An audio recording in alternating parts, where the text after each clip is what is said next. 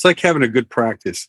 It's not hard to have a good practice. It's hard to have a practice where you actually make gains. I think coaching individual players is the same thing. People talk about communication. It's not hard to take a guy out for lunch and have a good lunch where he feels good about it and you feel good about it.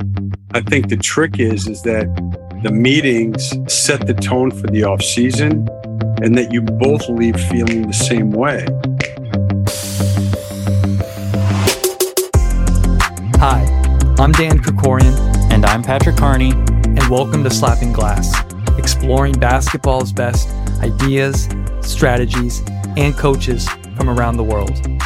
Today's episode is a timely replay of one of our favorite and most popular conversations from 2021 with Charlotte Hornets head coach Steve Clifford. This conversation is especially applicable to this time of year as we dive deep into the areas of conducting a postseason team analysis, meetings with players, off-season staff growth and development, and talk pillars of great defense and teaching rim protection during the always fun start, sub, or sit. One of the best ways to help support what we do is by becoming a member of SG Plus. We now have coaches and staffs from over 40 different countries who are happy to call members, and they get access to SGTV's over 500 detailed breakdown video library by both ourselves and coaches like Stan Van Gundy, Ryan Pannone, Martin Schiller, Josh Schertz, and many more, as well as the weekly deep dive newsletter, access to a private coaching community, and much more. For more information, email us at info at slappingglass.com or visit slappingglass.com to sign up today. Thanks for the support. And now, please enjoy our conversation with Coach Steve Clifford. Coach, thanks so much for making the time to talk to us today. We're really excited to talk to you. I'm looking forward to it, guys. Thanks for having me. Absolutely. Thank you, coach. We want to dive in with postseason analysis. Right now, as we're recording this, a lot of seasons are coming to a close for coaches all different levels and starting to think about how you can have a productive off season and sort of look back on the season that you just had had and what you did well, what maybe you need to work on, and all the things that would go into a year in review for you. And so I guess we'll start there kind of broadly. And how would you think about having a good postseason analysis? I think in the NBA, you know, one of the major advantages is we have such big analytic groups. And so I think part of it just starts with just the numbers where you were at offensively, where you were at defensively, the different areas that you did well in, areas you didn't do as well in. So I think that gives you a general place to start, like it does a lot of times. I think taking time, and I would say not right away, but giving yourself a few days after the season to kind of exhale and then just sitting down by yourself. And this isn't something I don't think you can do in one day, but analyzing who you view yourself as as a coach and then how you were able to impact your team. You know, self reflection is obviously a big part of any job and being able to look at the job that you did and thinking, you know, this year I did a good job with this, not as good a job with that, I think is the second part. And then the biggest part for me is it's the film. Sitting down and watching the games closely and being honest with yourself about the different areas of play and again what your team did well and didn't do well. And i think for me those were the major ways you can lean on your staff and get their input. And then as much as anything there's also there's you know what you did and then who you did it with. I think you know coach's job at the end of the day you're in the recruiting business also and the nba the coaches don't have as much say in personnel a lot of times, but our job really, the challenge is to maximize your team. And the off season is the best time to be honest with yourself and get as much information you can, and then make a decision on how you did and then what you need to do to do better the next year. Starting from the beginning, when you said you would look at the numbers, what were the most important numbers that you were looking at? And then my second question Did your gut line up with the numbers as far as when you did your postseason and how you kind of felt about the season? I think part of that goes with being on top of your team from game to game. In this league, you know, we play three, four games a week.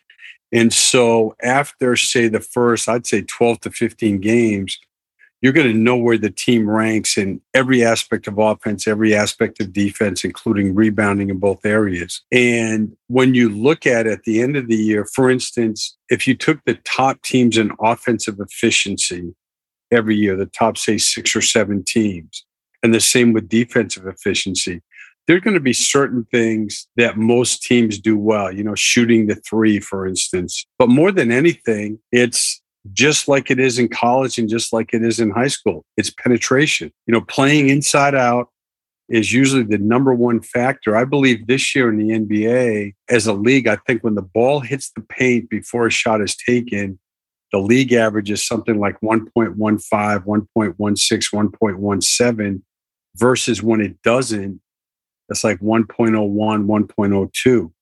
So being able to prevent penetration, which as you guys know is difficult now with five out offense, four out, one in offense. And then at the other end of the floor, having ways that your team can get the ball going into the paint, to the basket. And there's obviously different ways to do that.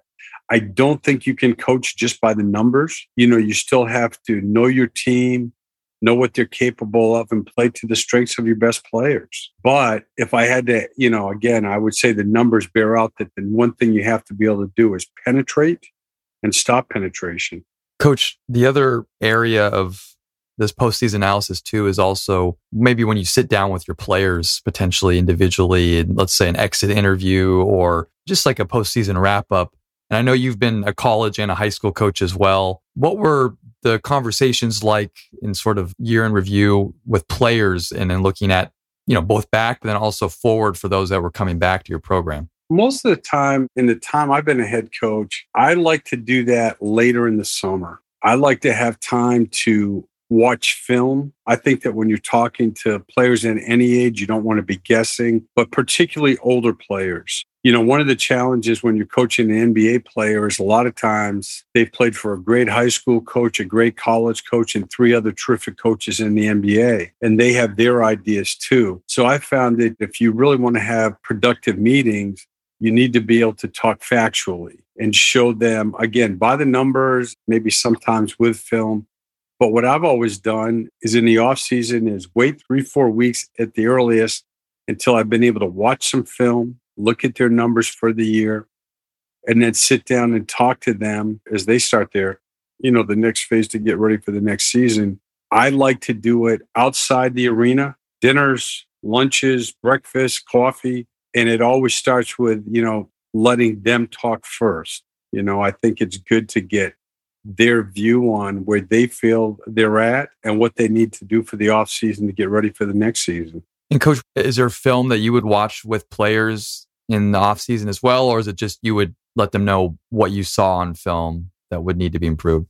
For sure. I mean, I think we all have our things that we're comfortable with, and, and it starts so much with knowing where you're at. You know, obviously, my background in the NBA was dictated so much by the guys I worked for and the guys I worked with again, it's preparation. It's like having a good practice. It's not hard to have a good practice. It's hard to have a practice where you actually make gains. I think coaching individual players is the same thing. People talk about communication. It's not hard to take a guy out for lunch and have a good lunch where he feels good about it and you feel good about it.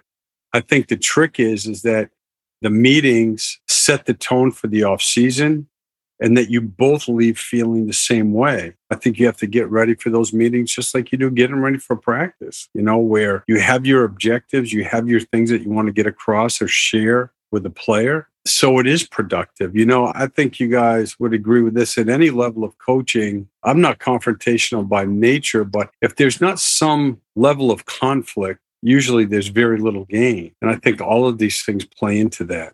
Coach, I'd like to just follow up on what you said the difference between a good practice and making gains in practice. And I think you alluded to a little bit with confrontation. So, what is the difference?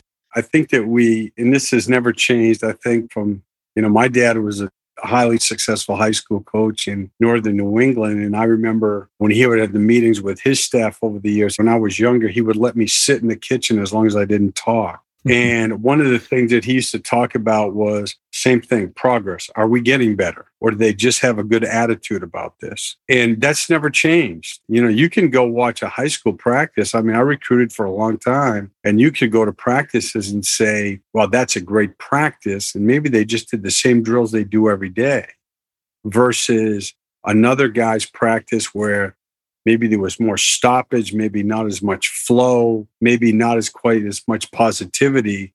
But when you really evaluate it and you say, now that guy's a teacher, or that guy wanted to make sure that today they got their half court sets down or whatever it was, you know? So I just think that being prepared, and, and our league's a little bit different this way we play so many games that if you can get one or two things done in practice that are really productive, you've probably done well. Practices are shorter, guys are tired. If you see them every day, again, playing three or four games a week against great talent, where if you don't play well, you have no chance. They do. You have to be very conscious of their bodies and you want their best physical and mental attitudes for the game. So that part's different too. But I think you know, them knowing practice is important to you is a big part of it. Why do we practice? Explaining that to them. And then coming in and most of the time, letting them know this is what I'm looking for today. This is what we need to improve on today. And I think that sets the tone to have the right attitude to make gains. When you know guys are tired, does there have to be five on five? Does there have to be a competitive element for you to make gains or to accomplish those one or two goals you set for that practice? No, I think ideally, like if you're going to work on half court execution, that's the best way to do it. I think what you find in our league is what you have to try to get to is an environment around your group where they use every opportunity to get better. A teaching segment, film segment, you know, they're like when Brooklyn, you know, we use the term vitamins when they're working with their individual coaches for that, whatever, 20, 25 minutes a day. That doesn't have to be just skill work you know, that could be screening, yeah. that could be using a screen, that could be pursuit and pick and roll coverage, that could be for a big guy their drops or whatever it is. So I think using every opportunity.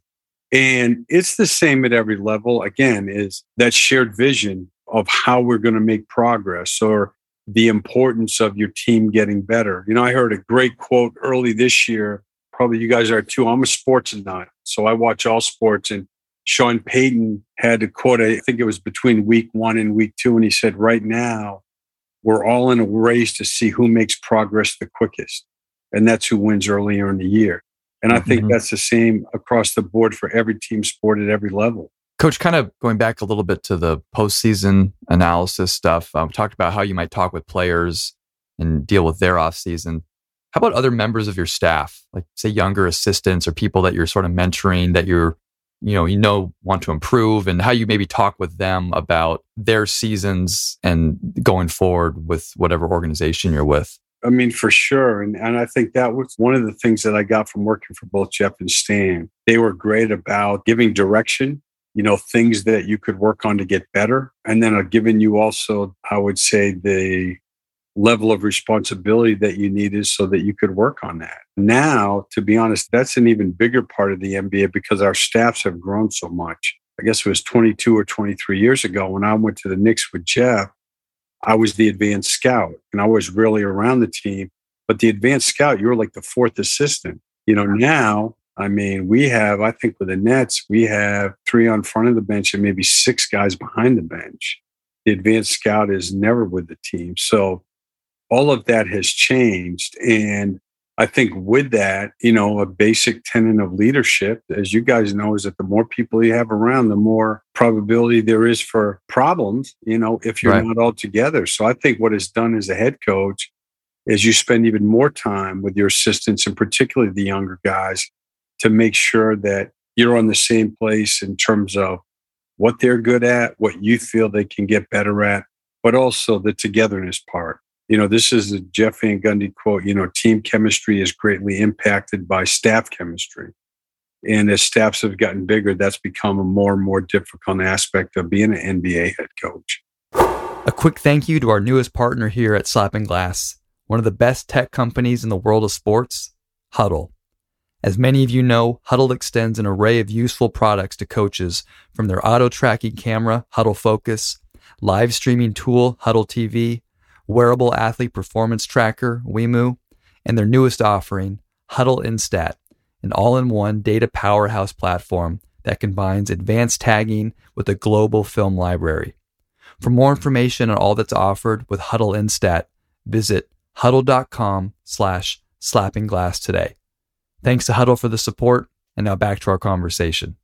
Bringing it full picture now, like you mentioned earlier in your first comments about in the postseason analysis, looking at film and numbers and all that goes into it. And at the very end of that, when you figure out, okay, maybe we underachieved in this part of our season, or maybe we overachieved in this part of our season, and you start looking at how you can actually improve in the off season. What does your off season look like to improve or continue improving in the areas you did or did not do well? It's everything from the work that you do within the rules, obviously, with the players.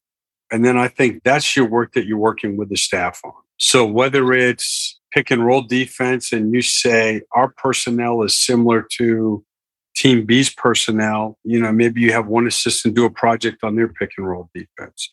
Maybe you want to play a zone and you get in touch with, you know, five or six guys in college that you know are good zone coaches. But whatever it is, there's so much information. I mean, again, you can do a lot of it now right on the internet, you know, getting on YouTube and watching clinics or watching European teams play or whatever it is. I mean, there's so many ways that you can improve your base of knowledge in any aspect of our game so that for me is anything that you want to be doing the first day of training camp is that stuff's all got to be done in July and August. You know, so you have time to get with the staff, walk through it, see how you like it. You don't want to be experimenting things in your mind, you know, when you start training camp. You want to have a good idea of what your plan is and which things you're more committed to.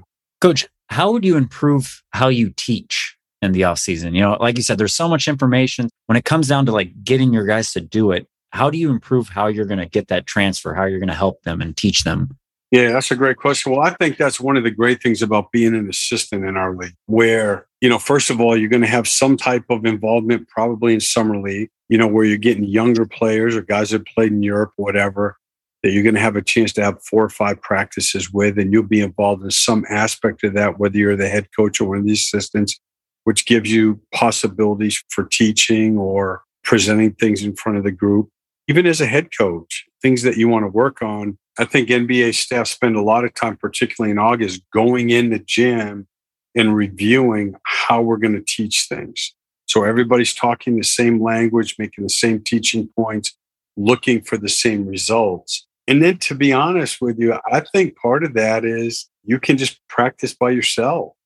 You know, I mean, I remember, and I'd been in the NBA for a few years, but I remember my first year with the Lakers, you know, it was an entirely new staff. I know Mike Brown a little bit. That's who initially hired me there. It was, we had a strong staff, you know, Bernie Bickerstaff and Eddie Jordan, Darvin Ham, Phil Handy, Chuck Person it was a lot of fun. But I know those guys, and I wanted to make sure I got off to a good start. And our roster was some big times names: Kobe, Steve, Powell, Gasol, Dwight, Howard, Metapiece. And so I remember the first day of training camp, Mike had told me, you know, he wanted me to introduce individual and help defense.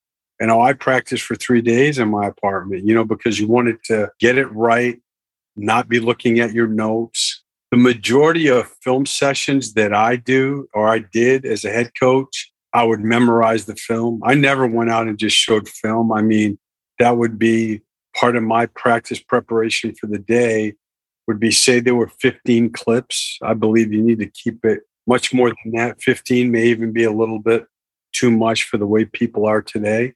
But I would memorize the clips and I would memorize what I wanted to teach, the way I wanted to teach it. And they know the players know when you start, you know, you can do things obviously. Hey, before you turn it on, these first three of transition defense, this isn't okay. And you can just give them. But again, I think one, it helps you practice being a better teacher, having clarity in the way you speak. And number two, it shows the players how prepared you are. You mentioned early on about taking a chance to exhale, to relax, to reflect on the season as part of like your own personal postseason analysis. Is there anything specifically you would do to kind of decompress and reflect that was helpful for you? Yeah, I mean, I think that's obviously is everybody's different. I've, you know, I've had some health issues where I wasn't great at that, but I do think it's critical. Whether it's you know getting away, reading, time with family, tennis, golf, you know, exercising more, whatever it is. But I think you have to have something where you can shut this off. I do think that finding a balance so that you can get refreshed in the off season, just like jobs are so demanding. If it's college, you play 28 games or whatever it is in the NBA, 82 games. I do think it's important that you function during the season so that you're fresh for all of those games. And that gets down to having a routine and knowing your body and doing what you have to do. So, you know, you want your guys to be mentally and physically, and the coach has to be the same way. Coach, are there other sports that you would look to to try to learn to improve your teaching? I would say two things. One of the great things about college was obviously, you know, you're working closely with other coaches. I go all the way back to when I was at Boston University and I was working for a great coach. It's actually Brett Brown's dad, Bob Brown, who's a legend in New England. And BU had a good football team then. You guys may remember, you know, Tony Sparano, who was a head coach in the NFL. He was the offensive coordinator you know how it is. We used to play pickup basketball at lunchtime, the football staff and the basketball staff. So when I was recruiting, they used to let me sit, you know, in the box. He wasn't on the field, he'd be up on the box. And I learned a lot from them about play calling and things like that. When I was in Charlotte, I established a really good friendship with Ron Rivera, who was the head coach, you know, of the Carolina Panthers. And I used to go to practice quite often. I remember once OTAs, he let me bring, I brought Michael Kidd Gilchrist, Cody Zeller, Johnny O'Bryant for the day. Cause, you know, football, NFL guys' day is a lot different than an NBA player's day. And the OTAs, they were there. I think they started at like 7:30 in the morning, got done about 3:30. Now for our guys, that's a week, you know. and uh, those guys were all three easy to coach, great work ethic. There in the summer to, and I remember when we walked out and they were like, they do that every day. I said, this is the off season. So over the years, I've done a lot of people with different things. I, I, mean, one of my favorite days, I took six dribble handoff clips, all defense, six pick and roll clips. And Ron and Steve Wilks, who was his defensive coordinator then, he was the head coach a couple of years later with Arizona. They broke them down for me. I was trying to see if there would be coverage, but we use, like, for instance, we always talk about targets when they were tackling, get a target, get a square target. We use that. They use the term defensive presence, which just speaks to like awareness and anticipation. We use that defensively. I got a ton from those guys, but we sat down for a couple hours. They loved it. We got lunch. I ran the clips and said, like, how would you guard that? And they broke it into like how they would do it. Some of it, they're allowed so much more contact. Sure. Yeah. you know, you couldn't do it, but it was a great afternoon though. Coach, can I just follow up with your time with Coach Sparano? What did you learn from play calling? Well, I think it's very similar to our game. What they did, and I hear players will say this or announcers will say this on the NFL games is they had their same thing. They had their plays, they had their, you know, menu of plays where it was playing to the strength of their best players, taking advantage of the quarterback, the best receiver, or whatever. And then within that, they had their matchups, how they would get a matchup, how they get the best receiver matched with a linebacker, how they could get their back running at the you know the weaker part of the offensive line. And to me that's very similar to basketball right? Where you're going to have a style of play and you know there can be the i don't know maybe the set play part where you're going to certain players and then the end of my offense or motion kind of concept thing where they're playing ball and you still need the ball to get to where it needs to go so your team can play well. So I just thought there were a lot of aspects of football, and it's different because the play stops every time, that was similar to our game. To me, now, the best teams in our league, they're good at all of it. I had a couple teams in Orlando here. You know, we ranked well in set plays. After timeouts, side out of bounds, after free throws, dead ball backcourt, half court offense. When we ran sets, we were good. And then we weren't as good when it was the end of offense, when we were just playing ball. And then the last year we were here, we tried to fix that. And before injuries, we were actually on our way, but our set play wasn't as good and our end of offense was a lot better. So it was a good learning experience because, as you guys know, it gets back to the same the things you spend the most time on, you know, you have the best chance to get good at. I would just love to know you said you got better at end of shot clock offense where they were just playing. Maybe specifically, how did you get better at that? Was it just how you practiced it or more emphasis on it? Yeah, I think a lot of it for us, it was the reads. And it was also, to, to, be honest, that was one of the things that I spent the most time on with guys individually the summer before. One of the things that's great about coaching older guys, I do think they can learn quicker. You know, they've yeah. played more, they played for different coaches. So just getting them again to, you know, as Coach Knight used to say, the best players get to the best options you know, knowing and then coaching more in a way that at the end of offense, and a lot of times for us, it's, you know, you only have 10, 11 seconds. You run a set play, it's not there. Not a lot of time is saying that's not wrong. But what I see is Vucevic is over here. Markelle is here. Let's get to them, you know, or let's get to this action. And actually, one of the guys, he did a great job with it. His name is Pat Delaney. He's the lead assistant now with Wes Unseld in Washington. And he did a series of three on oh. And that was the way we warmed up almost every day. We would take versus switching versus the drop, any defensive coverage. And he spent the whole summer coming up with a series of warm up drills that I thought helped our team immensely you know, basically took NBA coverages, be it pick and roll, dribble handoff, screening action off the ball, post ups, whatever it was. And we worked on the reads, the counters. The other thing I liked, I don't know if you guys agree with this, but I've always found starting practice to be one of the hardest things to do, where you want to set a tone where they're getting loose and there's injury prevention. And the thing I liked about this is, you know, we used the video guys as token defenders, and they were only going about three quarter speed but so there was a level of concentration and intensity they had to have to make the right reads. And I felt like it got them into practice a lot better. You know, college, you can sometimes just yell at them. And that doesn't really go so well in our league. So I thought it was, uh, yeah, I, th- I liked it, you know? I think that's a great point. I mean, that's something I struggle with. Like, do you just have three kind of rote warm up drills or is it every day a new warm up drill? Then maybe they're overthinking because it's always new. So like it's really hard striking that balance. No question. I mean, I remember I was a Division two coach at Adelphi University in Long Island. This would have been when I was in my 30s. And we used to do this drill called the perfection drill that I got from Fran Fraschilla. It was great at St. John's, where it was starting off with a tight three man weave to a wider three man weave to two man up and down shooting, and they had to do, you know, 20 of this. They had, I think there was four minutes on the clock. And if they made it, we started to practice. And if they didn't, they do it again. And I look back on that and it was great, except obviously the goal was such you wanted them to make it and they'd be loose. But there literally takes no concentration. You know, they had to have effort, but and in our league where again you're only going to be able to do so many things a day if you want them to do it well. This I found was a great way to get the concentration part up. And they would talk to each other, you know, and because when I say you can't yell at them, the misnomer is you can't coach NBA players. It's not true at all. I think in many ways they're the easiest guys to coach. And I think the best players I've ever been around, they want it to be intense and they want it to be demanding. So I think that these drills, in my opinion, were an ideal way to start practice most days.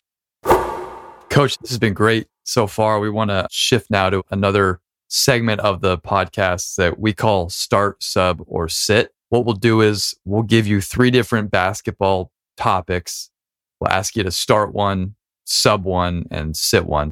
And then we'll kind of have a fun discussion based off of your answers. So if you're ready, coach, we'll dive right in on this. Okay. Okay. The theme of this first question for you is back to school. We know you've been a high school and a college coach in your past as well. And so if you were to go from the NBA back to a, a lower level, start, sub, or sit, these three different types of overall defensive philosophies that you would use. Would you be a pressing, trapping team, a zone team, or a half court man to man team? Yeah, half court man to man for sure. So I have to say, what would I do next if I couldn't do that? Yeah. Yeah. I would probably say zone, and then I would do the third would be pressing trapping, I guess. Okay. So, coach, you were pretty quick to start the half court man to man. I know that's something you love and have been great at your career. I guess a little bit why that would be where you would go at the lower level. Yeah. Well, I mean, you know, it's funny is to give you an example, I was a high school coach for two years. Then I was an assistant for nine years before I got a head job as a Division two coach. So I'd been four years at a Division two school and then the rest Division one recruiting. And it's funny, I got the job at Adelphi, which was a really good job. We had to get three recruits that summer when I got the job. And actually, my assistant was a guy you guys may know, Joe Mantegna, who's the head coach at Blair Academy. He's had an incredible career. So we got to Long Island and, you know, we used the summer recruiting, recruiting. We got the three kids like late July, they committed. And, you know, and I had grown up with my dad was a great coach. I played division three for a tremendous coach. I had worked for, I mentioned Bob Brown. I'd worked for a guy named Keith Dickson, who just got Division two decade coach of the year two or three years ago at St. Anselm College in New Hampshire. Mitch Buonaguro, who had been a Massimino assistant worked for a, guy, Bob Beyer. We worked together after that in the NBA. I'd worked for some really good coaches who coached many different ways. You know, with Bob Brown, we played all matchup zone. Same with Keith Dickson. Bob Beyer, we ran blocker mover. Keith Dickson, we ran motion. Coach Brown, we ran the flex. So I had all these things. And anyway, I just remember we got the commitment from the third guy. And, you know, I'd been around a little bit. So I was like 35 maybe. And I remember sitting down and saying, I have no idea what I'm going to do offensively or defensively. and it was a school where we were going to be athletic. You know, it's the kind of place I was there four years. We gave two high school kids money. We did all New York City kid transfers, junior college guys. I had known a lot of people in the city by then. So we were big, we were strong. We were, you know, basically a top 20 team every year, four straight NCAA tournaments. And yet I knew then is my comfort level was we're going to be big and quick and athletic. We'll steal the ball within 22, 23 feet of the basket. But all I know is, and I still feel the same way, when guys raise up in their range where uncontested shot, I just get that feeling in the pit of my stomach. When we're giving up layups or we're fouling, it doesn't work for me. And so I don't know why that is. You know, maybe playing for my dad, that's how we played in college. I'd worked for coaches who are a lot of other ways, but I like it because you can have hard and fast rules. I'm a firm believer that you've got to spend a ton of time on individual and help defense. And then obviously in our league, it's the pick and roll piece. But I like being able to say, you know, Aaron Gordon, you're a great defender. You have Kawhi, you have LeBron. This is how we're going to help you, but this is your baby. And I think that leads to having a true defensive mentality so I think some of it is it's just what you like, what you're comfortable with. Sure. My problem with pressing in zones is, and I work for some great zone coaches. I like the zone. I have a comfort level playing zone. I just don't like that. You know, I thought, uh, yeah, I thought that was, and I don't care how good you are at it, it's going to happen. Again, that's just a personal preference. The thing I don't like about pressure is I just think it makes it hard to beat the best teams. When I was at Adelphi, we had great point guards, and the teams that pressed, I used to tell them, like, there's no way they should be able to press us. If we're just organized, get him the ball, get in your spots, we should get good shots. And I'm also, I'm going to say this I've recruited for a long time. The get great athletes and pressure and wear the other teams down, please. you play twice a week in college and they're 19, 20 year old I had a kid one year. He was actually Division two. Well, I left, but he was Division two National Player of the Year with one of it, like Basketball Weekly or something. When he was a sophomore, he got tired. I just called timeout. He played 40 minutes every night and he was fine. And in high school, even the same thing 32 minutes at 17 years old, get out of here. If they can't do that, that's your fault for not being in shape. I don't buy the, you know, usually when P say they wear people down and you watch them play, yeah, because they have the nine best players better than the team they're doing. That's my, those are my observations, you know? yeah, for sure. Coach, so I love the the half court man to man stuff and your comfort level with it. I would imagine as you went on in your career as a coach, though, that some of the man to man principles, or maybe not, but did they change it all for you? Like with the rise of switching more actions. So being able to switch, but still have the same tough mentality that you would have with teams that didn't switch. Absolutely. I mean, for instance, you get to the pick and roll dribble handoff piece, the switching is, I mean, anything that doesn't result in a significant mismatch, you should switch to me. It's simpler. There's no rotations. You don't have to help as much off the ball. And especially in this world of five out, it just makes everything so you don't get so spread out. So for sure, also the way I did it, and I got this a lot from Jeff and Stan, is we always had a switching group, you know. So Sometimes it might be a forward switching. You know, here in Orlando, you guys will know these guys. You know, like for instance, when we played Khem Birch at five with Jonathan Isaac at four and Aaron Gordon at three, you can switch. Hmm. There's no problem. That's one switching group, you know. With the guards, you know, Markelle Fultz, Evan Fournier, those guys, you can switch. Some of the other guys, you have to have another scheme. Again, the amount of help you know how much help you have to give in every situation is the thing that's become more difficult right? With five out four out more skill on the floor. So anything that you can do which makes it simpler on the ball and limits how much you have to help early off the ball gives you the best chance in my opinion. Coach what was your definition of a significant mismatch that you wouldn't switch then so I'll just use, he won't mind this because he's one of my, two of them actually, two of my favorite guys I've ever had the privilege of coaching is take Kemba Walker in Charlotte or DJ Augustin here mm-hmm. in Orlando. And those guys, just because of their size, they both had very good defensive technique. They're giving up three, four, five inches. And in this level, it's not just the rolling into the post, it's the ability to contest a shot against a good player. And the numbers are overwhelming that even if a shot, and I'm talking about how close, if you can't impact the shot, you know, most of the guys in our league, they get in their range, they're going to make it. I would say that would be an example. You know, another guy here, and he knows this, and I love him. Again, I love that Terrence Ross here. You know, in Orlando, there was nights when he'd be in the switching group but you know, we weren't going to switch him on to Kawhi, you know, or onto yeah. LeBron or guys like that. So you have to have another coverage that they can execute, which again, even a show, it puts more heat on those other three guys in the protection part of your defense. Yeah. And you know, I, I guess I mean that was what I was kind of looking for. Was it more like the physical disadvantages that would scare you rather than maybe if this guy's not a great defender, but he's still equal size, would you be more willing to let's switch it? Absolutely. Yeah. And I think also there are, like for me, you win or lose for the same reasons at every level of basketball. It's simply put, you know, you turn the ball over a lot, you know, you don't run back on defense, you get hammered on the glass, you foul a lot you're going to lose, right? Yeah. I mean, unless you just have such overwhelming talent that you can make up for that in other areas, right? The one difference in the NBA, it's the shot making part. I think in college, when you watch games, you can get open shots easier. In our league, you take like Kevin or Kyrie, people can say, oh, GC takes a lot of contested shots they're going to make. They're two of the great shot makers of whatever the last decades, not just three, four years. And a hard contest with those two guys is not that big of a deal. But there's also most of the good scorers. The size thing is important and also just a little bit of separation. So I think there's a lot of times when you're watching film and you say, we were right there. And if you're honest and you really want your defense to good, it's really is the offensive player playing totally in rhythm where he's not hurried and not bothered. And I do think that's the exceptionality of the NBA players that you have to watch before you decide in your mind what's a mismatch. All right, coach. Our next start sub sit for you. We call it tough to teach, and it has to do with your big man in a drop pick and roll coverage.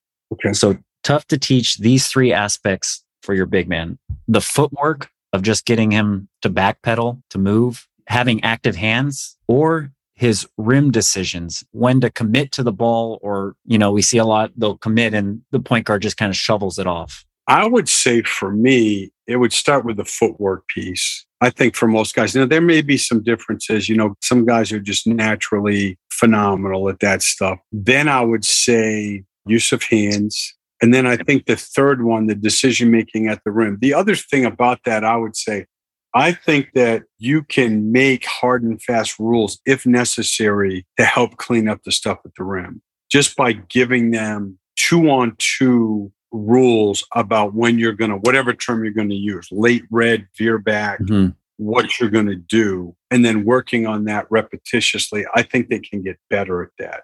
And that too, though, as you guys know, there's some guys that just have great instincts for that stuff and some guys that struggle with it. But that's what I would say. Okay. So your sit is what kind of interests me the most. What would be some of your hard and fast rules as terms when, yeah, you do that late switch? Was it a certain point on the court? We used to do, because I do think the other part of this is, like, for instance, the starting position, right? Where do you want him to start? Well, a lot of it has to do with his ability. And then also, a lot of it has to do the effectiveness is the ability of the guy on the ball. Yeah. Mm-hmm. So, you know, how good your perimeter defenders are obviously greatly impacts the defender on the screener. I think also how much can he handle? Like, for instance, you know, we had Vucevic here, and I think we had two top 10 defensive teams. I know we were one year, the next year we might have been 10, 11, 12 in there. And see, with him, you could switch up during the game, during a timeout, just tell him to change it. He could do it instantly. His basketball IQ and feel for things is just so good or he might even come back and say, you know, like, hey, this group is in. Why don't we drop more? You know, he's not quick, quick, nor is he slow. But again, his IQ allowed us to do a lot more different things. So to get back to the switching though, so we would do, for instance, if I was on the ball and say I got picked, there was a lot of separation for whatever reason. We used to do when the shoulders turn. So if the guy, the, the defender on the screener, if I see his shoulders turn, which means that guy had a chance to get around him. That was not, uh, we used to use the term veer. Oh, okay. And then it would be a verbal call of veer, and then we would work that out. That's in the middle of the floor. On the, is that what you're asking yes. about? Yeah. yeah now, yeah. on a on a flare, that's on the roll. On the flare, anything one dribble, you know, we would say, guys got to be able to get back. The screener's got to be able to get back. On the second dribble, if it was penetration, there's some gray area here. And they had to sense the separation, knowing who the shooter was, mm-hmm. and we would veer quicker. Okay.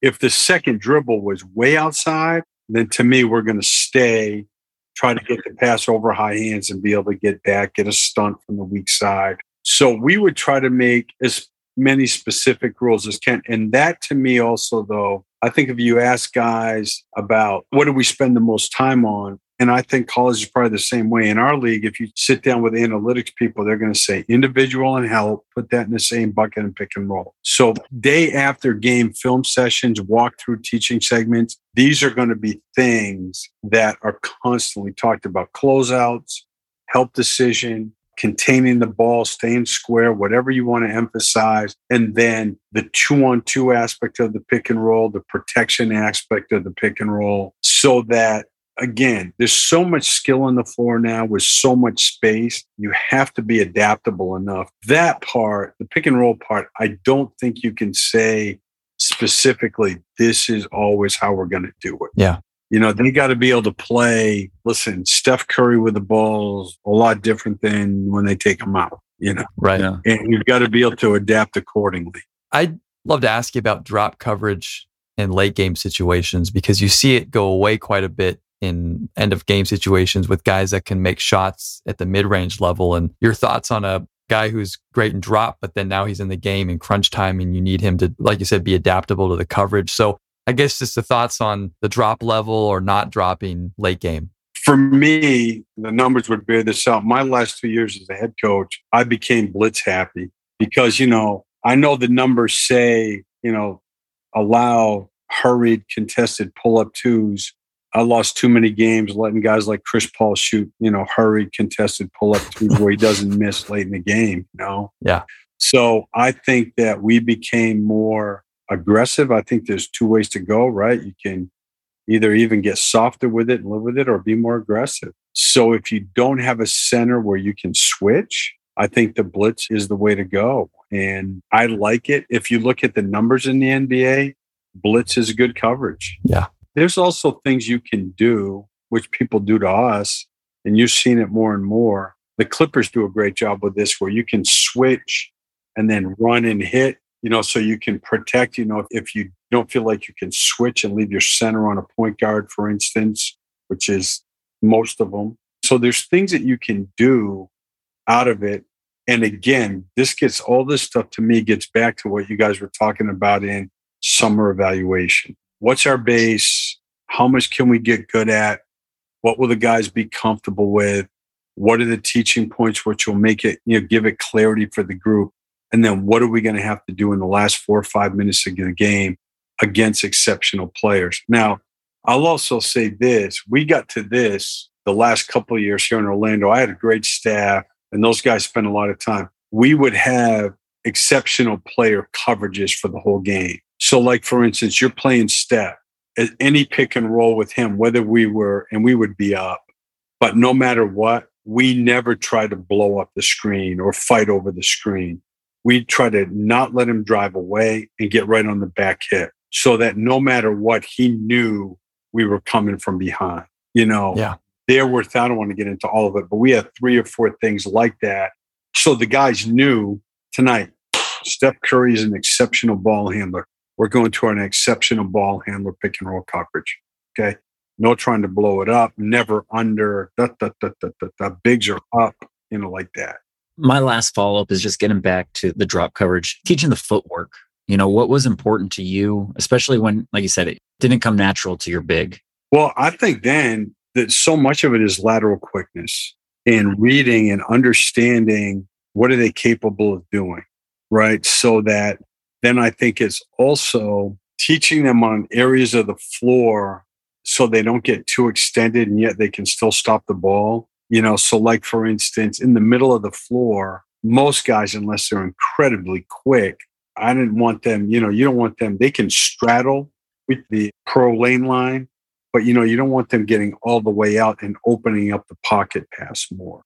So I think depending on their quickness, and all guys are different. If guys are quick and great with their hands, sometimes you don't have to say too much. Guys that are maybe less mobile and slower, I would work on them. And this does not have to be practiced. This is vitamin stuff. Mm-hmm. Doing skill work every day of using clips and showing them. Okay. Get comfortable not coming outside the pro lane. Okay. Of knowing who you're guarding, of not allowing the ball by you, you know, of not committing too much early unless the guy's really a downhill player. So I think some of it's depending on who they're playing against, but trying to contain the ball. You know, no. does that make sense? Yeah, yeah, yeah, yeah, yeah absolutely. I, you know, I, I think the one thing that's hard is if they're not good laterally, is it's hard for them to be up much at all, in my opinion. You know what I mean? Like, because the dribble around is the crusher. No matter how much, you, that's why the big drop, at least they're at the basket, you're making them shoot jumpers. When you're up and the ball handler gets around you, I don't care if it's high or side, to me, that's the killer. That's where you give up layups, you're in rotation, it's four on threes, and you give up a ton of spot up threes. So, you know, helping them find their sweet spot and what they're capable of doing against different types of pick and roll players to me starts with that. And again, I think this is like off season stuff that you can have a plan for them. And again, I, I think not to change the subject, but player development. Obviously, that's the whole, that's the rave, right? Where we drafted him, he's 19 years old. And it's not just shooting and ball him. I mean, what's more important for a 6'11 guy who's only an okay athlete wants to play in the NBA than being able to have some decision making and flexibility and pick and roll coverages so he has a chance. Right. You know, so instead of coming in and shooting for 25 minutes a day or doing jump hooks, you know, this is the stuff that needs to be worked on and discussed also. Absolutely. Coach, this last one is what you would consider the best foundations for an elite defense. So you've always been a great defensive coach. And so these are three different ways to build an elite defense. So one is rim protection. The second is taking away threes, limiting three point attempts, or the third is limiting free throw attempts. So start, sub, or sit, the most important parts of an elite defense. I would start with rim protection. Okay. Two would be not fouling, limit the free throws. And then three would be taking away the threes. Just because, again, by the numbers now in our league, and this has been like this for a long time, I can't give you the numbers right now, but by far the best thing you can do in our league, actually, I'm hurting my argument here, but I'm going to, is get fouled. Okay. It's the best possession, right? Yeah. But so many of those fouls are obviously drives to the rim. Okay. You know, Larry Brown was great. Both Jeff and Stan were great at this of not fouling, showing your hands, verticality, not slapping down, playing with discipline on that stuff. But I think the rim protection thing, anyway, the best thing you can do is get fouled. The second best thing is shoot a layup. Mhm. You know, so I would prioritize those guys. My thing about the rim protection is if you get good at it, again, depending on your guys and they're quick to help, I think you can do all of it. If you're not giving up layups and you're disciplined about not fouling, you know, you're going to give up some threes. But as great as the shooting is in our league, it's still by far the third most efficient thing. Corner threes, the third, above the break threes, the fourth best thing. And, you know, you can't give up a million makes a game, obviously. Like you can't be losing the three point shooting game by four or five or six a night. But if you're getting killed in the glass, if you're getting killed at the rim where you're fouling and giving up layups, you rarely win in our league. Yeah. So I don't know if that's a right explanation. And I'm kind of giving you the numbers. and I'm saying it a different way, but I think that again, the rim protection thing, however you get to it, where you're helping well and giving yourself the chance to get back to the shooters, would give you a chance for a well-rounded defense. I will say this: if you look at the teams in our league this year that are really good defensively, most of them are built on protecting the paint, protecting the rim. We've gotten back to helping and then just closing out harder on the three point shooters. If you don't have a shot blocker and you're not overly big, you have size, what are the things you got to do well to protect the rim? I'm going to give you this. Watch Oklahoma City. I think they're ninth in defense, I believe, eighth, ninth, or 10th. And they do a great job. They're super disciplined. They don't have a big shot blocker, right? But, you know, they're early to react. They're early to help. I think so much of it is just not getting spread out off the ball as the ball moves. I mean, the things that we've always talked about, right? Everybody move as one, be connected, trust the guy beside. I mean, you know, I think so much of it is, I was thinking about this the other day. There's the element of thinking outside the box, which again, I think that the, uh, you know, five out, four out, one in has brought all that to fruition, you know? And that's one of the reasons why I'm so thankful I worked for the Van Gundys because both of them, I mean, as you guys probably know, we tried everything with those guys. You know, we would double from the, you know, they were the pioneers in a lot of this stuff. You know, I've done a lot of it in Charlotte and here because I was comfortable doing it. I saw that you can do it and it had, you know, some nights it doesn't work, but, you know, overall it will. I will say you can't just play your base anymore. It's just too much offense on the floor. So being able to do those things is critical. But again, Oklahoma City, I, I say, so that's the outside the box. I'm, Yeah. I'm getting ahead of myself. Oh, you're fine. I also think that what teams are getting away from, if you watch the best defensive teams in our league, it's the old school stuff. They're squaring the ball. They don't get crushed. They help better. Mhm. They don't overhelp. They make good help decisions.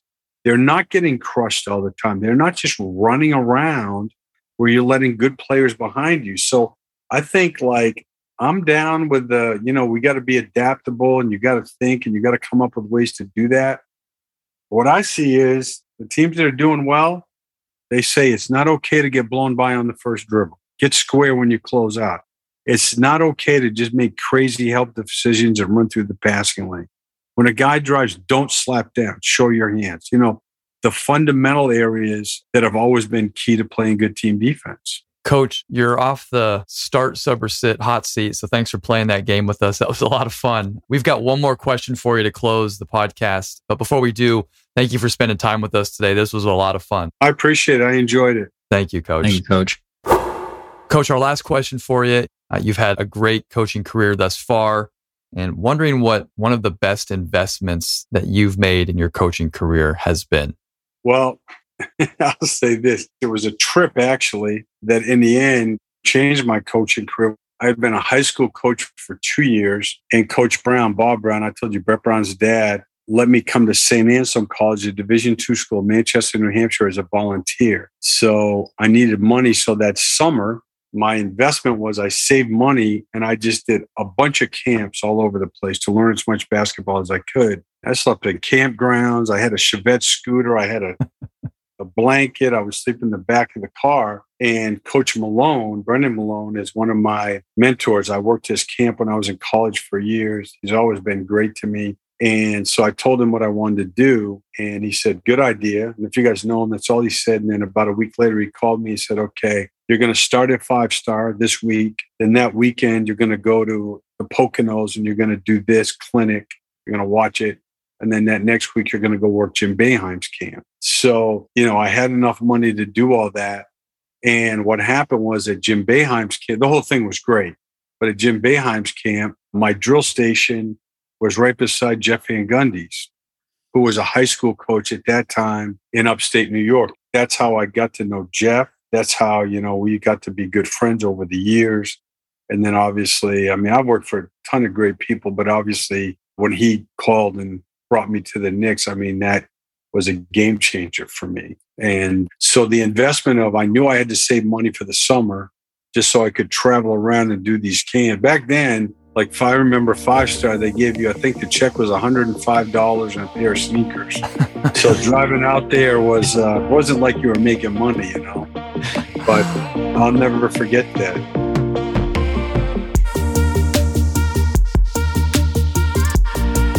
Thank you so much for listening to this episode. Please make sure to visit slappingglass.com for more information on the free newsletter, Slapping Glass Plus, and much more. Have a great week coaching, and we'll see you next time on Slapping Glass.